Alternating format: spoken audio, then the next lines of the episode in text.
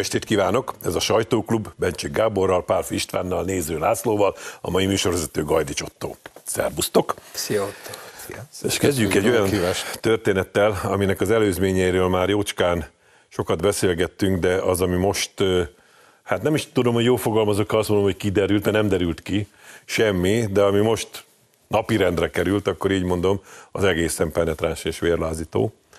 Ugye már amikor az északi áramlat fölrobbant, akkor Orbán Viktor kijelentette, hogy ha a török vezetékkel, ami még érkezett gáz felénk valami történne, az terrorcselekménynek fogják minősíteni, és annak megfelelően fognak eljárni. De hát nem is azzal, hanem most a barátság kőolajvezetékkel kapcsolatban látott napvilágot két hír is. Az egyik, hogy a The Washington Post szerint Pentagon anyagokra hivatkozva Zelenszky egyszer azt találta mondani, hogy hát föl kellene robbantani ezt a barátságvezetéket, hogy tönkre menjen a magyar gazdaság. A másik pedig az, hogy a MOL és a ezt a vezetéket Ukrajnán keresztül menő vezetéket üzemeltető cég tárgyalásain pedig olyasmi hangzott el az ukrán fél részéről, hogy, hogy Ursula von der Leyen, a bizottság elnöke biztatta őket arra, hogy ha mi nem jól viselkedünk a, a agrártermékek embargójáról folyó tárgyalásokról, akkor zárják el a barátságol, olajvezetik, azok majd észhez térnek a magyarok bármelyiket nézem, egyszerűen elképesztő szavakat nem találok, ezért át is adom a szót nektek, ezt hogy értékeltétek? Ez nem is tud az ember mit mondani, tehát egyre inkább az az érzésem, hogy miközben zajlik egy különös háború Ukrajna területén, akközben zajlik egy gazdasági háború az Európai Unió ellen. És ebben a gazdasági háborúban Ukrajna cselekvőlegesen részt vesz. Csak egy apróságot emelnék ki, hogy minnyáján tudjuk, hogy amikor egy piacot egy nagyhatalom meg akar szerezni, akkor elárasztja úgynevezett dömping áron az olcsó termékekkel, amivel az adott országban vagy adott piacon a helyi termelőket meg, megfojtja, mert ő nem tudja olyan olcsón adni a terményét, ahogy kell. Tehát az, hogy az ukrán eh, gabonát és egyéb terményeket rázudítják az Európai Unióra, eh, amelyen mi most szembefordultunk, az azért baromi veszélyes, mert ha ezt hagynánk, akkor a magyarországi magyar termelők ezen az áron nem tudnák értékesíteni a gabonájukat, felhagynának a gabona termesztése, minek következtében Magyarország ki lenne szolgáltatva a mindenkori külső beszállítóknak, akik utóbb aztán elkezdenék szépen emelni az árakat, akár annál is magasabbra, mint most van. Ezt ismerjük, ezt, ez, egy, ez egy imperialista eh, technika, hogy hogyan lehet meg tönkretenni és megszerezni egy piacot. Tehát ezzel szemben minden eszközzel védekezni, és az egészben az a hátborzongató, hogy az Európai Uniót alapvetően két cél hozta létre, egyrészt a béke, hogy egymás között ne legyen háború, másrészt pedig a Vámunió intézmény, hogy egymást védve erősítsük meg úgy, hogy versenyképesek legyünk. Az Európai Unió saját lényegét tagadja meg, és áll egy imperialista törekvés mellé, nem csak konkrétan Ukrajnáról van szó, Ukrajna csak egy bábú Amerika kezébe, az amerikai Egyesült Államok úgy döntött, hogy egy kicsit megrogyasztja az európai gazdaságot.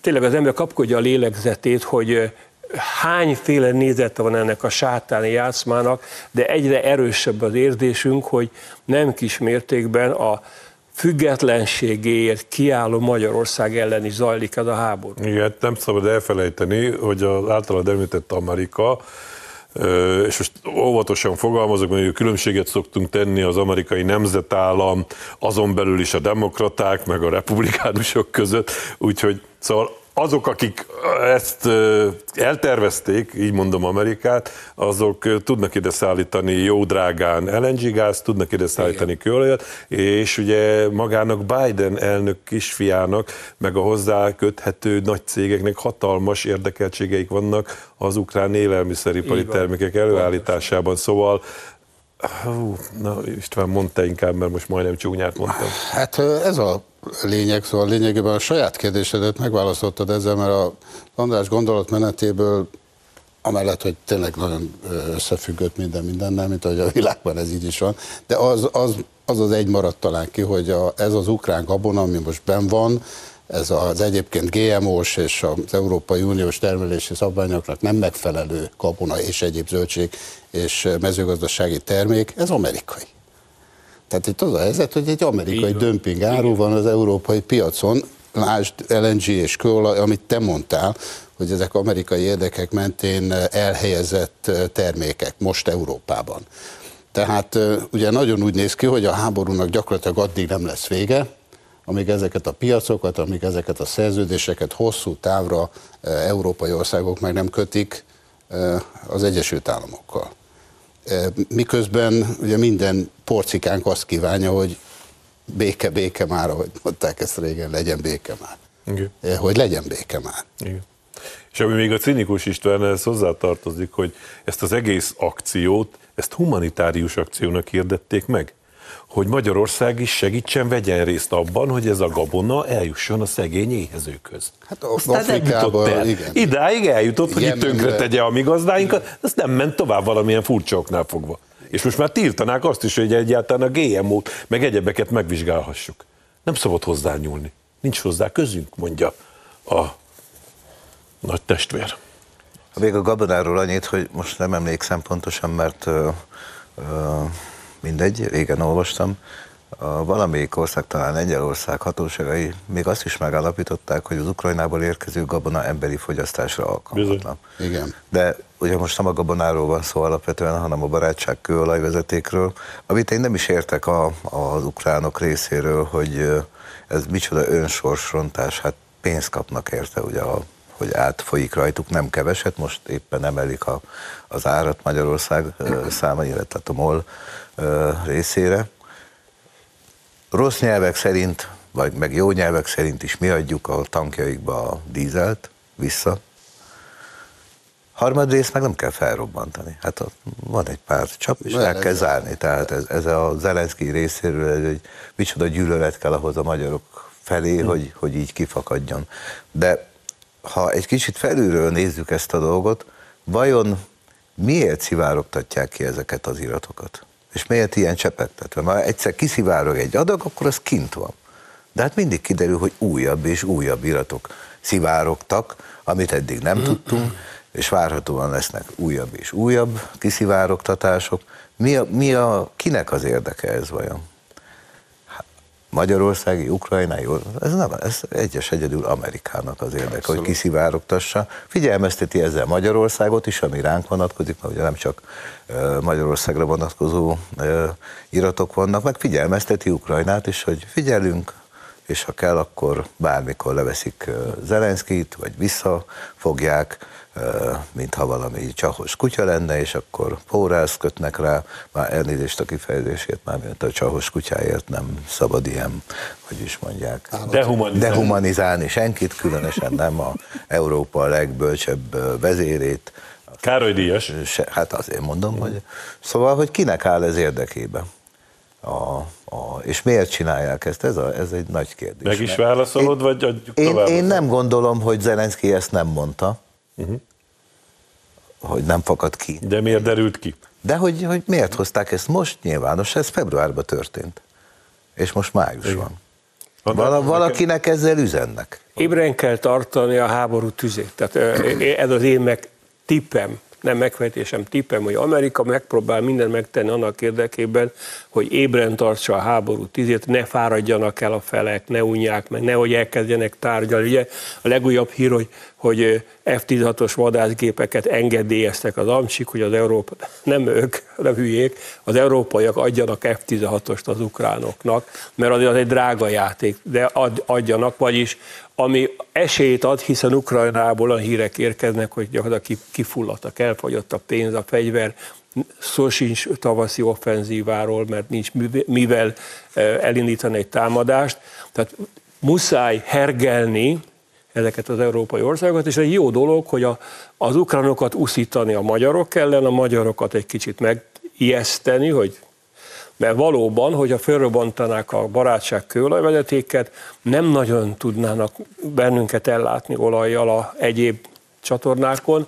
Horvát szomszédaink, akiket nagyon szeretünk, mert végül is 850 év alatt azért csak összeszoktunk valamennyire, voltak kedvesek, és irreális magasságba emelték Most a tranzitdíjat. Sem kénytelen volt aláírni ezt az irreális a jövőben, mert a horvátok a jelek szerint azért szeretik a pénzt, Tehát nem csak minket szeretnek, hanem a pénzt is jelen esetben talán jobban is, mint minket, ezért azt vélelmezik, hogyha mégis felrobbantanák az ukránok, vagy csak elzárnák a csapot, akkor ugye végképp nincs más, mint az Adria, tehát akár mi van, nincs az a pénz, amit mi nem fizetünk meg.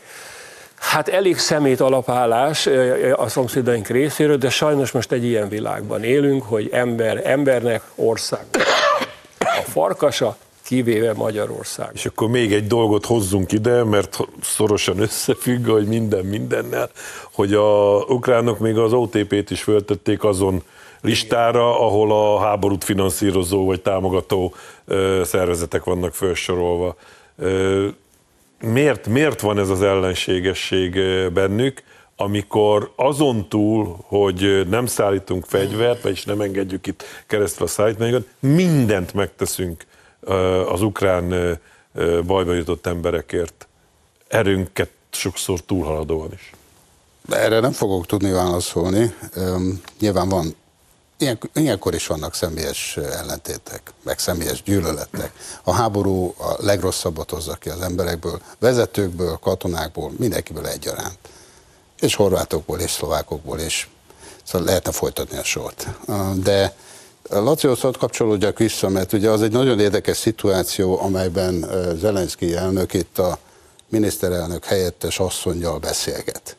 Mert ugye valószínűleg nem ketten vannak jelen tehát valószínűleg ott van még az egész Pentagon, már hogyha nem fizikailag, akkor valami dróton keresztül, vagy ott van valamiféle samesze, ennek meg annak.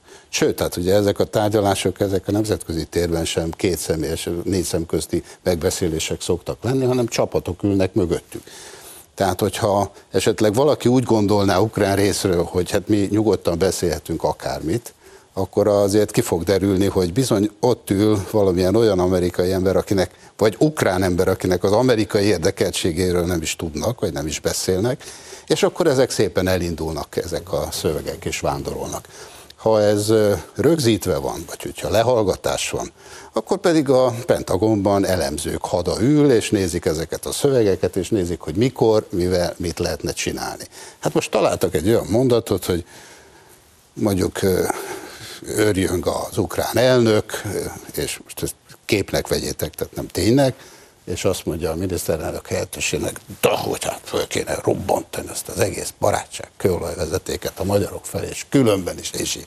Tehát valahogy így képzelem el a, a történetet, és aztán jönnek az összes olyan politikai, gazdaságpolitikai kombinációk, hogy mikor, milyen időzítéssel mit fognak kiadni. De valóban ott csapódik le hogy mindenkinek szól valamilyen formában ez az üzenet, hogy uh-huh. Álljon már meg a menet, és álljatok be a sorba. Hát éppen azért gondolom, hogy ez nem egy, tehát az a történet, amit a, az amerikai hatóságok meg a média előad, az egy elejétől végig egy hazugság. Hát, hogy van egy fiatal gyerek, aki megszerzi ezeket a dokumentumokat, valami játék, szerver, izé, hát hogy ne. Ez, ez egy olyan jól elméletileg jól felépített történet, hogy mindig azt szivárogtatják ki, ami, a, amit akarnak. És én mondom, azt sem, abban sem vagyok biztos, hogy a, a kiszivárgott dokumentumok egy része legalábbis nem igazi, nem valódi. Csak hát nyilván keletkezik rengeteg ilyen dokumentum, és mindig abból szemezgetnek, hogy akkor most kinek ártsunk éppen. Itt ugye Zelenszky nem csak azt mondta, hogy fel kell robbantani a, a barátságot, hanem azt is, hogy bombázni kell, vagy az orosz falvakat el kell rakétázni, stb. stb. És mit ad Isten? Az angolok ugye adnak, ehhez alkalmas ad, adtak ehhez alkalmas eszközt, és állítólag a franciák is hasonlót, és Amerika mossa kezét, hogy hát mi nem adtunk. Hát mi megmondtuk, hogy a mi, mi eszközeinkkel aztán végképp. Na most az F-16-osokkal is ugyanez a helyzet, hogy Amerika nem ad F-16-os, de hát ha más, hát akkor ők mit tehetnek, ugye? Ők most nem is nagyon adhatnának, mert a költségvetésük éppen blokkolva van, úgyhogy a, a következő adagot azt nem tudom, mikor tudja Amerika szállítani, de meg fogják oldani, ez a, ebben biztos vagyok. Istvánnak volt egy mondata, hogy üzenet ez mindenkinek, és hát természetesen meghallották ezt az oroszok is. És nagyon érdekes, ebben még fussunk egy kört, hogy hogyan reagál er, erre az egész vircsaftra az orosz fél. Ugye Nógrádi Györgynek volt egy olyan megjegyzése, hogy ő szerinte ilyen módon veszélyeztetni az energiabiztonságát egy NATO tagállamnak, az fölér az ötös cikkely szerinti támadás, hogy akkor mi lesz, hogy, hogy ki, ki, ki, ki kit fog megvédeni ebben az egészben, mire az orosz fél eléggé pikírten és cinikusan megjegyezte, hogy hát Ukrajnát fenyegetni a NATO-val az olyasmi, mint a sündisznót erdei gyümölcsökkel és gombákkal.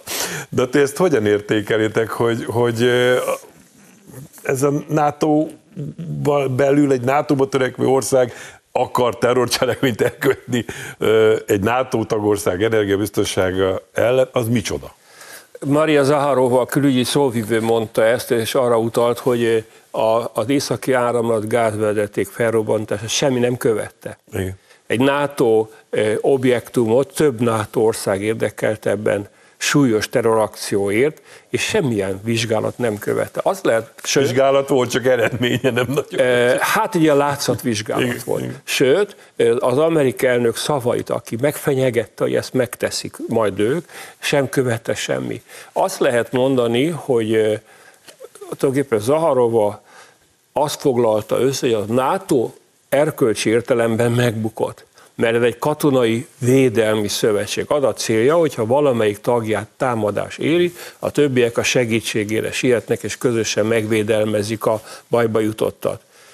Támadás érte egy tagot, konkrétan Németországot, súlyos csapás, ez nem csak Németországnak ártott egész Európai Uniónak, a NATO nem tett semmit amikor az amerikai elnök, aki amúgy egyébként a NATO vezető hatalmának a feje, megfenyegette ezt az objektumot, akkor sem történt semmi. Teljes joggal mondja az arróba, hogy ha az ukránok mégis felrobbantják a gázvezetéket, megint nem fog történni semmi, mert mondjuk ki, a NATO nem működik. Felülírta a szolidaritást, a közös védelmet, egy másfajta érdek az, hogy Amerika bármiáron Oroszországot meg akarja törni. Igen. Erről szól a történet, nem másról, és ezért nem sajnálnak 20 millió ukránt feláldozni, bőven megéri nekik a cél, a, a világ fölötti egyeduralom megtartása. István? A NATO annyira nem működik, hogy nem is az ötös cikk, hanem a négyes cikk szerint kellene tanácskozást összehívni ilyen, ilyen esetben, hiszen a, a tagországok valamelyikét egyértelmű politikai, biztonságpolitikai és gazdasági fenyegetés éri. És én azért mondom, hogy nem mennék el még az ötös cikkig sem, mert ugyan mindegy, hogy egy nem működő szervezet szempontjából az alapszabály betartása hol, hol bukik meg, négyesnél vagy az ötösnél, de minden esetre a négyes azt, azt hát igen, legalább... írja elő, hogy igen. itt tanácskozni kell bármelyik tagállam, vagy a NATO vezetése kérésére, hogyha az szerinte úgy látja, hogy ez a biztonságpolitikai fenyegetés fönnáll. Tehát akár maga a Stoltenberg is tehette volna, a NATO főtitkár, hogy, hogy ilyen tanácskozást hív össze, és kezdeményezhette volna bármelyik tagállam. Mm. Tehát teljesen alátámasztja ezt a logikát, hogy ez, ez a szervezet nem működik, mm és innentől kezdve oly mindegy, hogy melyik cikkre hivatkozunk. Laci? Azért az igazsághoz hozzátartozik, hogy az ilyen esetekben a érintett tagállamnak kell kérni. Így van. És hát el tudjátok ti képzelni, hogy Németország kéri a, a NATO összehívását, már megtámadták, az, hát Németországban nincs ember, aki ezt, akinek még a gondolata is eszébe jutna, de azért azt, azt mit gondoltok, hogy a Kremben nem röhögnek ezen, vagy dörzsölik a tegyerüket, hogy ilyen a NATO tagországok közti feszültséget szítanak? Mert hát pont ez az oroszok célja, hogy ne legyen egységes a NATO. Hmm. Mi meg mindig elmondjuk, hogy ennél egységesebb még nem is volt, és már ha egységesebb lenne, akkor az már nem is lenne igaz. Hát nem tudom, mennyire igaz. Hát igen, csak ugye nehéz úgy ö, egységet tartani, hogy be akarnak venni egy olyan országot, egy olyan államot, amelyik pedig mind a magyar kisebbségekkel, mind a magyar állammal szemben ilyen módon lép. Az, az egy kamu, hogy be akarják venni. Az is kamu? Hát ki akarja bevenni? Na jó. Rendben, de nem fogjuk ezt most megfejteni, mert az első rész műsorideje lejárt. Arra kérem nézőinket, hogy ne menjenek messzire, hamarosan folytatjuk a sajtóklubot.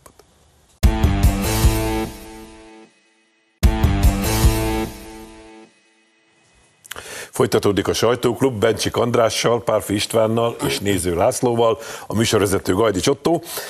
És hát egy jó emlékű vers jutott az eszembe, megint jönnek, kopogtatnak.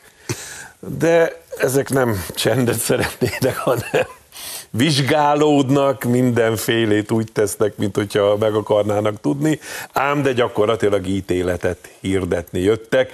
Itt járt az Európai Parlament Költségvetési Ellenőrző Bizottsága, hogy mire jutottak ebbe, kukkantsunk bele, és utána megbeszéljük.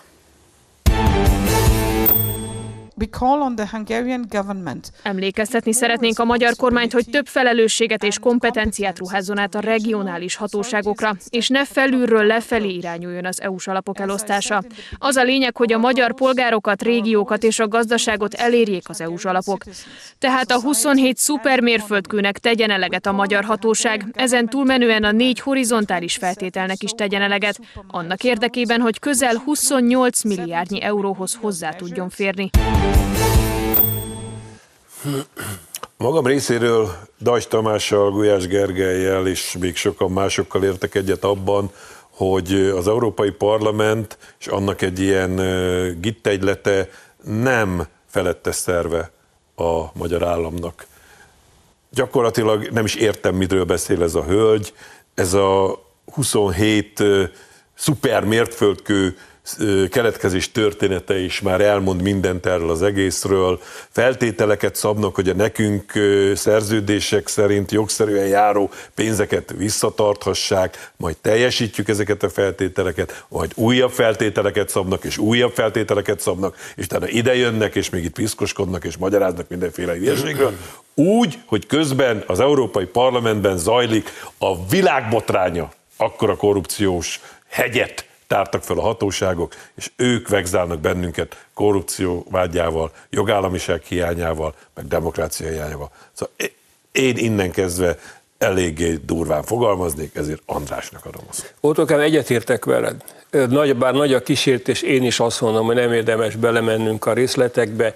Ez egy, ez egy, ez egy ilyen mm, szómágia, mindig találnak valamit, és akkor horizontális, meg vertikális, meg átlós, meg nem tudom micsoda, és akkor szupermérföldkő, és hipermérföldkő, mert ha van szuper, kell lenni hipernek, és így tovább. Ezek ilyen szómágiák. Elolvastam azt a hírt, hogy az állami számvevőszékhez meglát, ellátogattak ezek a komisszárok, Tényleg, mint a régi időkben, tehát éppen csak bőrkabát és géppisztoly nincs a nyakukba, de viszont szeretnék, ők így most a pénzzel zsarolnak, és a pénzzel fenyegetnek minket, a visszatartott pénzzel. Hogy azt mondja az állami számvevők, oda jöttek, ők felkészültek, hogy elmondják, hogy hogy van, mint van, miket változtattak pont az uniós kérésekre, végig se hallgatták őket, kizárólag arra voltak kíváncsiak, és maguknál mi a helyzet a korrupcióval, és hogyan küzdenek, és néztek hülyén már elnézést a számbevőszégnél, hogy de hát, bocsánat, itt konkrét dolgok vannak leírva, ezt csináltuk, azt csináltuk, ilyen átszervedés, olyan átszervedés, ilyen eredmények vannak, nem érde, ezeket nem érdekli semmi. Ezek azért jöttek ide, hogy ezt a hadovát leadják, és az a lényeg, hogy ezzel szerezzenek egy újabb igazolást, hogy miért nem adják oda a nekünk járó pénzt, és azt nem is adják oda addig, ameddig csak lehet, visszatartják, hát ha Magyarország mégis esetleg elbotlik ebben a küszöbben. Én is erős szavakat szeretnék használni, de előtte még azért engedjétek meg, hogy két dologra emlékeztessek. Az egyik az, hogy, hogy hát igen, az Európai Uniónak van egy ilyen bürokrata nyelve ezt imádják, ezek különböző alapok vannak, eszközök, eh, ugye horizontális, átlos és egyebek. Procedúra. Eh, igen. Úgyhogy ezt, ezt meg kell szokni, hiába ezzel nem lesz sose másként, mert eh, ez mindig így fog menni. És ezt tanulják is egyébként a, a, a mi magyarjaink Implementálnak. Helyesen. Igen. E, ezt hallottam. Implementálnak. Igen. Na most a másik az, hogy, hogy ellenőrzésnek meg igen lennie kell. Tehát ez, ez törvényszerű. Hát, van egy költségvetés, van pénz, ezt, ahogy Magyarországon a költségvetést az állami számbőszék, meg az önkormányzatokat ellenőrzi úgy, ezt a pénzfolyósítást is ellenőrizni kell, ezzel nincsen semmi probléma. A probléma ott van, hogy Például, és innen lehet aztán szemezgetni a gyönyörűségeket a, ennek a hölgynek a nyilatkozatából, meg ugye külön abból a kopogtatásból, amit fölidéztél, hogy ugye valakik ott vezetgetik a parlamentben ezt a bizottságot, e, és a miniszterelnök régi szobájához viszik oda, vagy a parlamenti irodájához viszik oda, ahol ugye nyilván nincs az ajtó mögött a miniszterelnök, és akkor onnan üzennek a világnak. Hát ez gyönyörű, ez, ez egy nagy média esemény remek. De a, a tényeket illetően, szóval ugye azt írja, vagy azt mondja a jelentésben ez a hölgy, hogy túl gyors a magyar törvényhozás. Hát de könyörgöm. A, tényleg ahhoz képest, amilyen tempót az Európai Parlament olykor diktál, ahhoz képest hatékony. Aztán ugye van, van ilyen, hogy, hogy a regionális és a települési önkormányzatokat nem vonják be e, ebbe a fejlesztési tárgyalási folyamatba, de hát könyörgöm, ugye a, a pénzfolyósításnak nem ez a logikája. Ezt a magyar állam teszi oda a magyar költségvetésbe, vagyis mindannyiunk közös pénzét teszi oda. Az egész pénzfolyósításnak a logikája egy szolidaritás és egy felzárkóztatási elem. Így is hívják. Ez a felzárkóztatási pénzek kérdése. Tehát azt követelni, hogy, hogy nem tudom én, önkormányzatoknak hirdessenek meg Európai Uniós pályázatokat és önkormányzatok lehessen, lehessenek annak ugye a, befizetői magyar részről, az abszurdum. Mert nem így működik a szisztéma. Vagy így működik mindenhol a világban, és az Európai Unió mind a 27 tagállamában, vagy egyikben sem. Tehát miután nem ez a logika, ezért ez okafogyott ez a kérdés. Na és hát innen aztán tudnám sorolni, csak egyszer már Lacitól elvettem a múltkor az időt.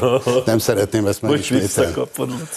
Ráadásul, amit mondasz, még csak nem is igaz, már nem az, amit te mondasz, hanem amit ők, mert a, a kormány, amikor a különböző uniós pályázatokat meghirdeti, akkor te előtte tárgyal a települési önkormányzatokkal, ami olyan pályázat, hogy érinti az önkormányzatokat, a megyei önkormányzatokkal, tehát egy, egy nagyon mélyreható tárgyalás előzi meg ezeket, mert fel kell mérni az igényeket, hogy egyáltalán mire van szükség most. Meg meg a lehetőségeket össze kell Mit valahogy hozni. Befogadni, mert, implementálni. Mert ugye sokszor mond, mondták korábban, hogy hát minek annyi dísztér, meg szökőkút, de akkor erre lehetett pénzt adni, amire meg le, esetleg kellett volna, de nem biztos, hogy lehetett az Európai Unió bürokratái szerint. Na de az jutott nekem eszembe erről az Európai Uniós pénzről, hogy egyes fizikusok szerint a világ egyetem gyorsulása annyira meg fog nőni egy idő után, hogy gyorsabb lesz, mint a, a fény sebessége, és a fény már nem jut majd el hozzánk, és minden tök sötét lesz, a felnézünk majd az égre. Az, az Európai Uniós pénz, ez pont ilyen, hogy gyorsabban nőnek a mérföldkövek száma, mint ami, ahogy a magyar kormány ezt tudja követni, és már olyan sötétség van ott Brüsszelben, yeah. hogy mi már ezt a, az, erre a pénzre majd, hogy nem keresztet vethetünk, de mint már sokszor mondtuk a lengyel választások után, azért valószínűleg valami ö, talán lesz ebből az egészből. De nem is ez a lényeg, hanem hogy ide jönnek ezek. Ez a Freund, vagy hogy, hogy is mondjam, nem akarom minősíteni. És tényleg, mint a kommunizmus idején a pártitkárok, ilyen nyeglén, kioktatóan, kivagyian elkezdenek itt nekünk magyaroknak meg akarják mondani, hogy mi hogy éljünk, mit csináljunk, és elárulják magukat, annyira buták ezek, bele van a fejükbe táplálva valami, a valóság őket abszolút nem érdekli, annál rosszabb a valóságnak, ha nem úgy van, és elárulják magukat, hogy hát nem azért nem kapunk mi pénzt, mert jogállamiság, meg izé, hát a menekültek, meg a háború, meg az izé, és ezek, e, erről van szó, amit mi mindig mondunk. A gyermekvédelmi törvény, a menekült kérdés, a háborúhoz való hozzáállásunk, ezért nem kapunk pénzt. Demokrácia, hát mit érdekli ezeket a demokrácia? Hát ami folyik Brüsszelben, ahhoz a demokráciának semmi köze nincs, semmi.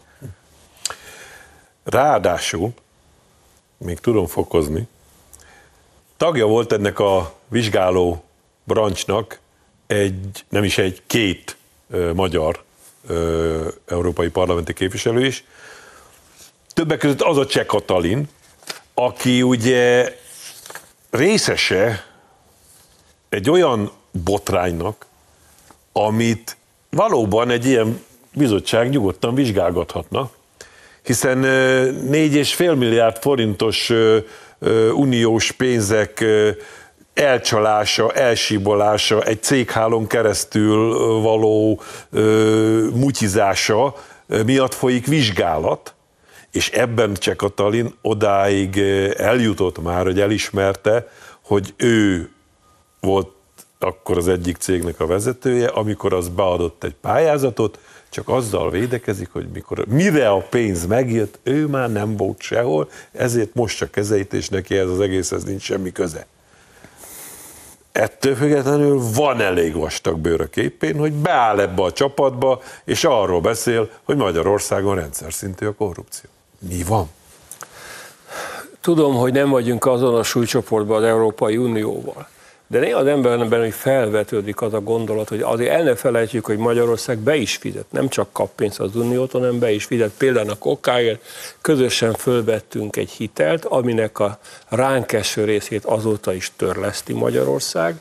Épp csak a hitelből egy ficsinget a Covid utáni helyreállításhoz kellett volna, azt se kaptuk, mert a pénzünket elrabolják, szó szerint elrabolják, illetve a nekünk járó a felzárkóztatást szolgáló összegeket visszatartják, hogy én tudom, hogy ez kockázatos, de fölvetődik az ember, nem kéne nekünk is ezt tenni, és azt mondani, hogy huha, nem fizetünk be egy buznyákot se az Európai Unió kasszájába, mert olyan súlyos korrupciós problémákat látunk, hogy aggódunk, hogy ez a pénz ellopódik, hiszen most éppen az egyik fő tolvaj készül visszatérni a székébe, tehát sajnáljuk, de amíg nem látjuk biztonságban, hogy a pénzünk jó ügyet szolgál az Európai Unióba, mi is adunk nektek pénzt, gyerekek. Hát, vagy legalább föl kéne talán vetni ezt a lehetőséget, hogy elgondolkodunk ezen a dolgon, mert azért van az arcátlanságnak egy határa, ahol azt kell mondani, hogy stop. Hm. István amellett, hogy jó az ötlet, mégse javasolnám, mert inkább érdemes várni és megszolgálni azt abban a formában, hogy, hogy az általunk bevezetett törvénymódosításokat gyakorlatba ültetjük, és aztán megvédjük az álláspontunkat, és valóban lesz egy olyan nemzetközi politikai helyzet, ahogy itt a Laci is utalt rá, amiben nagy valószínűséggel mi is megkapjuk a lengyelekkel együtt, és a lengyelek után valahogy. De Jack Katalinnal kapcsolatos ügyre, nem személyeskedni szeretnék, de ugye felhívom azért a figyelmet, mert nem arról van szó, hogy ő tűnt el, itt a pénz tűnt el. Tehát ez egy nagy különbség. Ő megvan, hát látjuk. Most nem tudom, lakhely elhagyási engedélye, vagy hogyan kerül a parlamentbe, de hát szóval valahogy, vagy hogyha nem most, akkor majd a jövőben. Nagyon úgy néz ki, hogy, hogy ez az ügy majd megáll, és abban a pillanatban ez kérdéses lesz, hogy ezeket a parlamenti vizsgáló bizottságokat a magyar képviselőasszony, tehát Európai Uniós parlamenti képviselőasszony hogyan fogja majd tudni gardírozni. Hm. Cseh Katalin ügyet azt kiveséztétek, meg már az előző adásunkban is beszéltünk róla, de azt nem tudom, emlékeztek-e, van a Momentumnak, Cseh Katalinnak, Donátannak, a többieknek olyan javaslata, hogy ezeket az Európai Uniós pénzeket ne is a magyar kormány ossza el, hanem Brüsszel. Csak nyilván ilyen nem lehet egy országra, tehát ha hoznak egy ilyen, hoznának egy ilyen döntést, nyilván nem fognak, mert ahhoz minden tagállam egyetértése szükséges, akkor, akkor is a Brüsszel osztaná el, ha ők kerülnének kormányra. Nem biztos, hogy Cseh Katalinék éppen jól járnának vele, bár a fene tudja. De azért a, még egy pillanatra lengyelekre térjünk vissza, mert most ugye ellenük is hasonló eljárások folynak, más ügyekben nyilván, és ott nem sokára választás lesz. És ha marad ez a mostani lengyel kormány, abba belegondolt-e Brüsszel, hogy mit fog ez a lengyel kormány csinálni? Mi 10 millióan vagyunk, ennyi súlyunk van az Európai Unióban, az Európai Parlamentben. Lengyelország 40 milliós állam és egyébként Amerika nagy barátja, és hogyha megerősödve kerül ki most a jog és igazságos, vagy Kaczynszkijék, akkor mit fognak olyan Brüsszellel kezdeni? Mindenkinek a szavazata azért annyit fog érni, hogy olyanokat küldjünk oda legalább mi az Európai Parlamentbe, akik ellenállnak ennek az őrültségnek, ami ott folyik most már napról napra olyan hírek jönnek, hogy az ember haja kihullik. Mint például az is, amit most fogok nektek mondani. Biztos emlékeztek rá, amikor Bayer kolléga teljesen kiakadt azon, hogy kirúgtak egy tanárt, mert a lányiskolában jó reggelt lányokkal köszönt a tanítványainak, és ez már nem PC. Na most az anyák napjával is baj van, Olvasok egy levélből egy részletet. Kedves szülők, az elmúlt évek gyakorlatával szakítva mostantól óvodánkban nem készítünk gyermekeikkel anyáknapi ajándékot. Manapság, amikor egyre nagyobb hangsúlyt kap a sokszínűség, senkit nem szeretnénk kirekeszteni. Anyák és apák napjára sokszor sztereotíp ajándékok készülnek, például virágok az édesanyáknak. Skandallum. Teszem hozzá. Emellett a mama-papa gyerekek felállása mai családokban már nem alapértelmezett vezet. Na hát itt most megint elég vaskos káromkodás jutott az eszembe. Szóval meddig megy ez az őrület? Kovács Rovi hívta fel a vedércikbe csütörtökön a figyelmet, hogy az ókori Görögországban vezették be az anyák napját. Tehát ez egy több ezer éves tradíció, aminek az a lényege, hogy gyermeket kizárólag, kizárólag száz, ezer százalékos biztonsága kimerem jelenteni, bárki bármilyen okból feljelent, vállalom, hogy kizárólag nők tudnak gyermeket szülni és pont. Ugye ezt a magyar alkotmány egyébként alapértelmezetten rögzít is, hogy apa férfi, anya nőti, meg elmehettek a fenébe. Itt a baj, hát az Európai Parlament viszont megmondta, hogy a férfiak is szülhet. Igen, szülhetnek, joguk, jogunk megvan rá, lehetőségünk sajnos nincs. Ez a, ez a hely. Most még. Egyelőre, és nem, szerintem soha az életben nem lesz, mert így van kitalálva a bölcs természet ez olyan perverz, olyan beteg gondolkodás, tehát olyan felháborító, hogy nem, nehéz, nehéz szavakat találni. De ami a lényeg, az anyák napja azért egy nagyon fontos dolog, mert valóban az a helyzet, hogy egy magzatot egy nő kilenc hónapon át hord a szíve alatt, majd életet ad neki, ami egy csoda, mindig is egy csoda volt.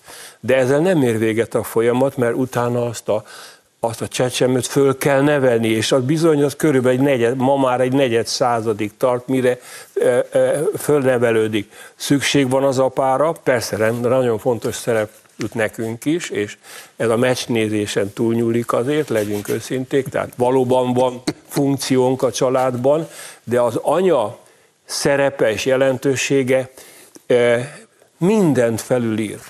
Én még csak annyit mondanék, hogy Micsoda elképesztő különbség, egy németországi levél. Magyarországon úgy mondjuk, hogy anyatermészet és anyaföld. A németek meg úgy mondják, hogy Vaterland, apa, apaföld. És a pátria szó is, ugye a latin pátria szó is az apából van levedetve. Mi, magyarok, az anyát minden szempontból a legmagasabb szinten tiszteljük, és e tekintetben oda mennek a németek, hogy te szoktad mondani, kedves Otto, oda mennek, és azt a hülyeséget beszélik, amit Amit akarnak, ez bennünket nem éri meg. István? Az a kérdés, hogy mi lesz a német anyamélyekkel, valószínűleg ezt is át kell majd ott gondolni Berlinben. Egyes. Igen. Egyes. Bár azt a, azt a német logikát ugye most a Scholz kancellár kormányának és a érintetteknek a logikáját én is végig tudom gondolni, és akkor valóban az jön ki, hogy aki szül, az nem feltétlenül apa, és aki szül, az nem feltétlenül anya, mert hát az, amit gondol magáról. Tehát ezt, ezt, ezt értem. De utána az a kérdés, hogy nézzétek meg a logikáját ezeknek a dolgoknak, hogy Magyarországon van, van egy mézga család, de másfelől meg van a Simpson család és az Adams Family, tehát azért ez, ez elárulja, hogy milyen átalakuláson mennek keresztül ezek az alapvető szocializációs folyamatok, meg a, a társadalmi ugye, nukleuszoknak a, az értelmezése. És akkor finom voltam. Hát igen. Csak kérdés, hogy kell nekünk ezzel foglalkozni, bele kellett törődni, vagy azt kell mondanunk, hogy az a férfi, aki azt képzeli magáról, hogy ő szül, az hülye. Azt mondtad, hogy az ókori Görögországból ered az anyák napja. Most ezt el akarják törölni, de vannak az ókori Görögországnak bizonyos szokásai, amit meg kötelezővé akarnak tenni. Azért ide nem szeretnénk eljutni, de az, az idő elég rövid. Az volt az eredeti kérdés, hogy hova jut ez a világ, igen. nem is tudom. Hát igen. De azért... Meg hogy hagy, kell ezt hagyni? Hát nyilván nem, hagy, nem kell hagyni, de mi Magyarországon nem is hagyjuk. Szerintem azért a, ebben a társadalom nagy része egyetért, ezzel nekünk túl sok gondunk nincs, annyi, hogy megóvjuk ezt a társadalmi egységet. De azért vannak biztató jelek is. Minap olvastam Amerikában egy kisfiú, egy 13 éves kisfiú úgy ment iskolába, hogy a pólójára az volt írva, hogy két nem létezik, fiú és lány. Kirúgták az iskolába, mert hát mert mégiscsak mit gondol ez a gyerek, hogy ilyen biológia órát tart a többieknek. Beperelték az iskolát a szülők, és megnyerték a pert, már azt mondta a bíróság, hogy ez beletartozik bizony a szabad véleményítás jogába, és a kisfiú azóta meg szinte sztár lett, hogy egy tökös gyerek, yeah. 13 évesen kimer állni, és az iskolatársai is egyre többen követik, hogy hát igen, mi is így gondoljuk, mert hát 13 éves fiúk meg lányok azért még többnyire úgy gondolják, hogy fiúk meg lányoknak van valami közük egymáshoz. Elon Musk szavai jutnak az eszembe, akit antiszemitizmussal vádoltak azért, mert megtámadta Sorost, és azt mondta, hogy ő akkor is el fogja mondani a véleményét, ha konkrét anyagi veszteségek érik. Hát én is arra biztatom a magyar honfitársaimat, hogy ez ellen az őrültség ellen, amiről most is beszéltünk, akkor is lépjünk föl, ha nem kapjuk meg a nekünk járó milliós forrásokat. Elmennek ezek a csudába. Kedves nézőink, sajnos letárt a műsoridőnk. Én köszönöm vendégeimnek az értékes gondolataikat, önöknek köszönöm a megtisztelő figyelmet. Jövő héten is lesz sajtóklub, de addig is nézzék a hírtelevíziót a viszontlátásra.